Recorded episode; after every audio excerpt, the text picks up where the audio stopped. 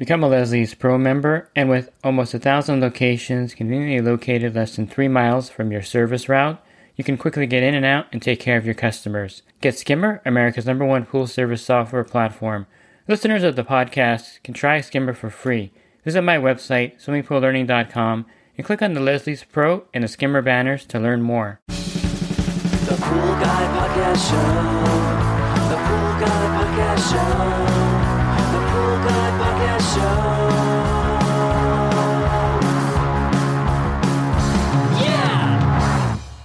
Welcome to the Pool Guy Podcast Show.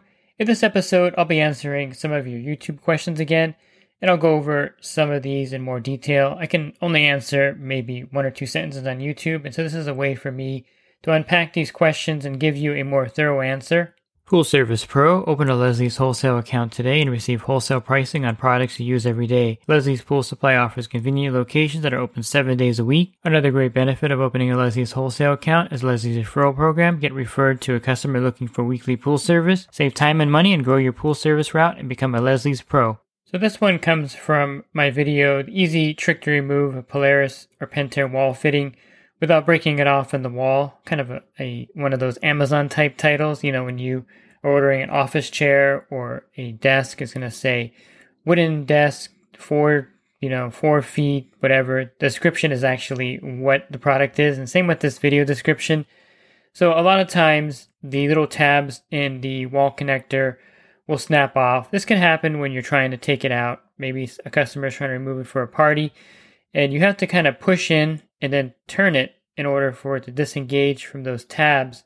Most people will just grab it and turn it, and that just breaks the tabs right off. Sometimes, if they have a party and people are using the pool, people will swim and they'll actually break it off. I've seen that happen also. They'll hit the quick disconnect and break that off into the wall. And at that point, there's no easy way to get it out of out of the wall unless you do my trick that the video explains. So the question is, I found this. Uh, so I found this tip, but it was too late when I went to remove the existing UWF. I put a fresh one in. You know, he kind of messed it up. He was in the pool trying to cut it out and all this stuff. So now the threads inside the wall fitting are also damaged. So this trick basically is you put the quick disconnect back into the wall fitting and you hold it in there with your hand because this is going to create some support when you go to remove it with a pair of channel locks. So if you try to remove it when it's empty, the physics of the whole thing is that the empty part starts to buckle and bend as you're trying to turn it out with the channel locks. But if you put the quick disconnect back in and hold it with your hand because it's not going to stay in there because again, remember the tabs are broken off the inside. So put it in with one hand and push it all the way in and hold it there. And then take the pair of channel locks and unscrew the wall fitting.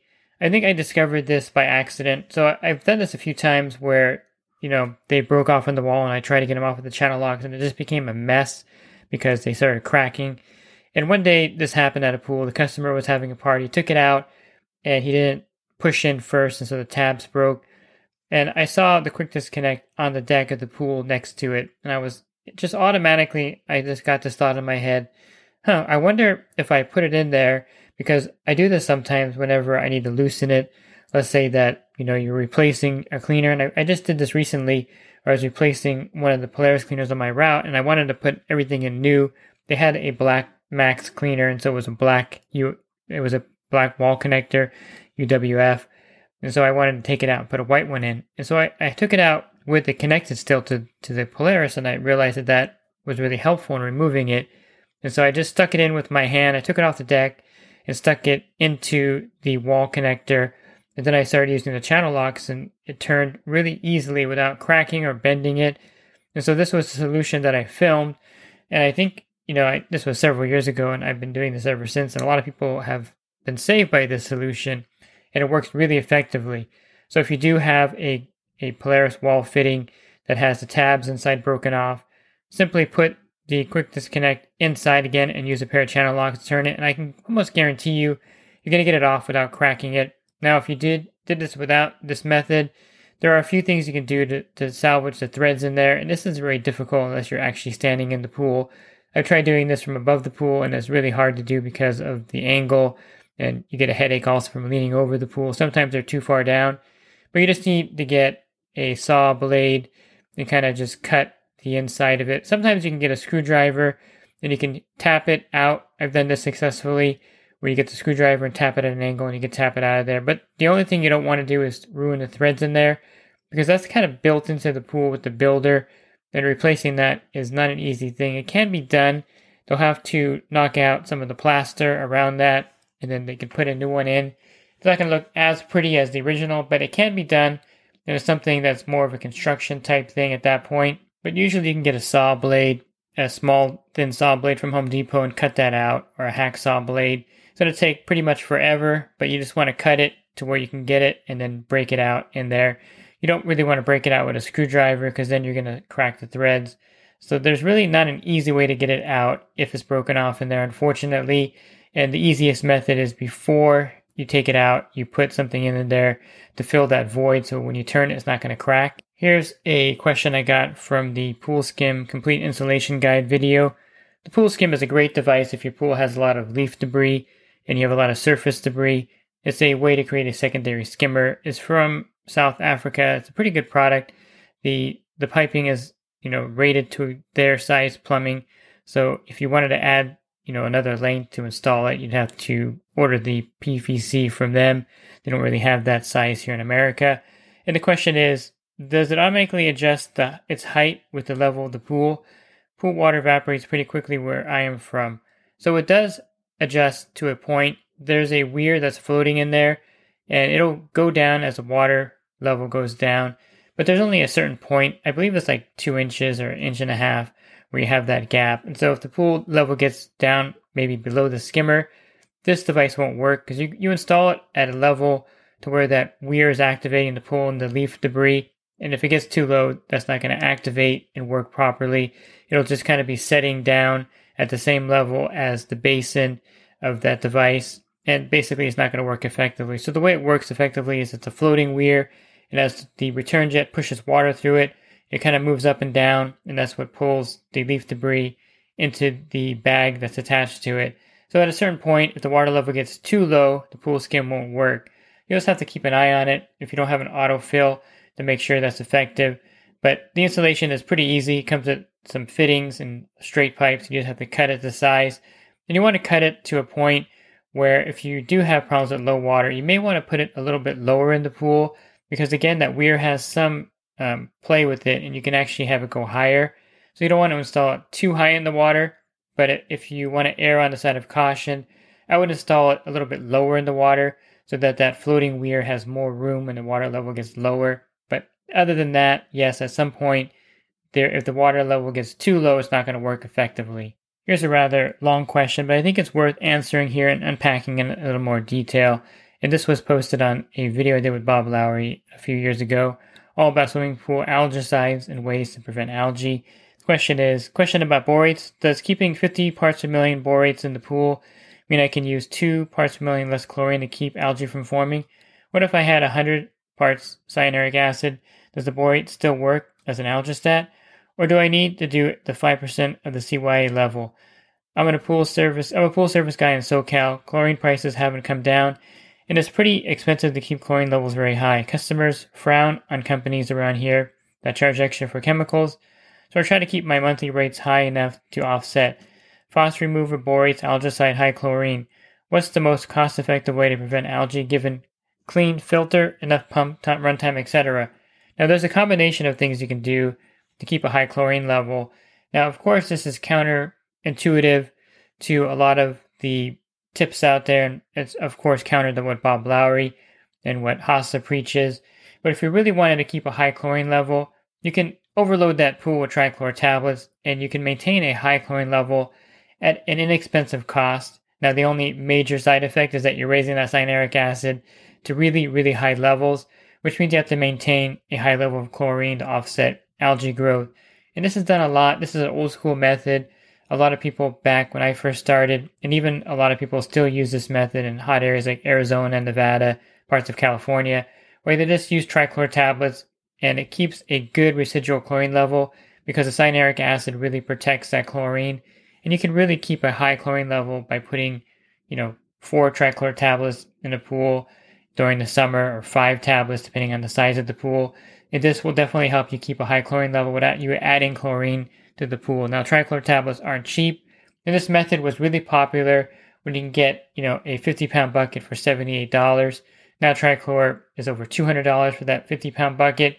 So it's, it's not an easy, it's not a cheap, I should say, method of keeping high chlorine in the pool any longer. And so now there's alternate methods that we have to develop to offset the high cost of chlorine, since that method is not really great. And it does have a major side effect by adding a ton of cyanuric acid to the pool.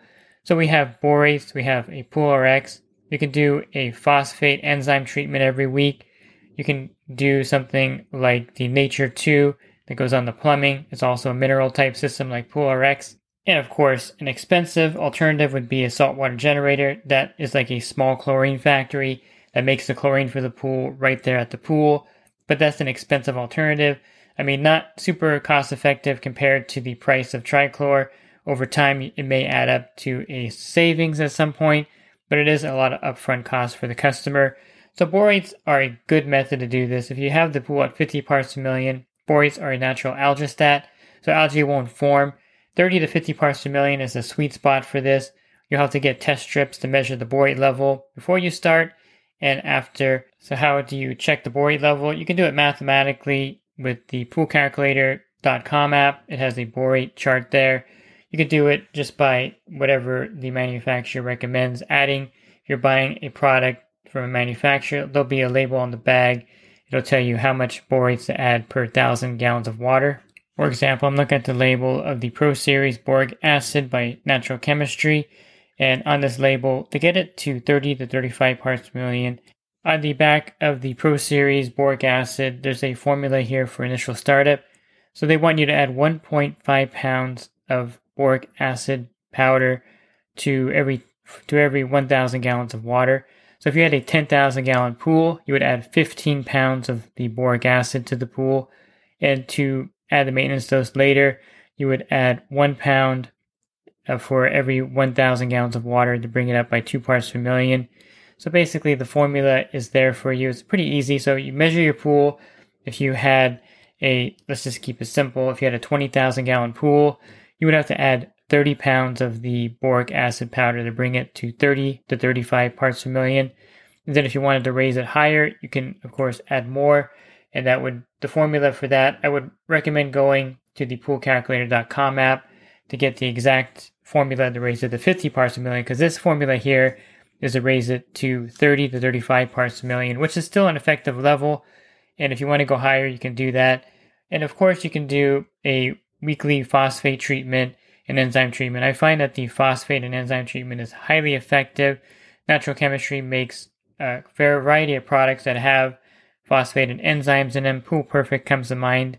And they also have one with the enzyme phosphates and a kind of sun shield in it. So there's all kinds of different products you can use to extend the chlorine, especially with the prices as high as they are. PoolRx is a mineral technology. Basically, is a copper-based algicide, and the copper is chelated, so it's suspended, and basically it's not going to stain the pool or drop out. And this also prevents algae it allows you to use less chlorine in the pool. And the same thing goes for the Nature 2. It's very similar to the Pool RX. It lets small amounts of mineral in, and you just put it on your equipment area. And all these will really help. Now you can of course combine them. They're they're all compatible. Well, almost all of them are compatible with each other except for the mineral system. So I would not use like a Pool RX and a Nature 2 or the Frog mineral system together or maybe the Remington Solar Sunshock. None of those can be used in conjunction because they're mineral based and you may be adding more copper to the water than it can suspend. But PoolRx is compatible with borates. Borates is compatible with phosphate and enzymes. Phosphate and enzymes is compatible with PoolRx. And you can see that using all three of these sometimes in the pool is highly effective. The customer should be the one absorbing the cost of these enhancers. This is what I call this, these products. So if you're using a phosphate and enzyme, the customer should be paying for a bottle of phosphate and enzymes from you. If you're using boric acid, they should be paying you for the initial dose of the borates in the pool. And the same goes for the Pool RX unit. The customer should pay you for that Pool RX unit also. And I'll end with this one here. This question was on the Jacuzzi JCF 425 cartridge filter. And it says, Will you please explain to me why there is no multi-port valve installed with this unit? It has really made my life very difficult because of the vacuuming of my pool. Cartridge filters, just by nature, don't need to be backwashed. They can't be backwashed because the way the backwash works is that the water will go back into the DE grids and the high velocity of this kind of cleaning or backwashing of a cartridge filter would just destroy the paper that it's made out of. And so you can't really create that kind of turbulence in the cartridge filter.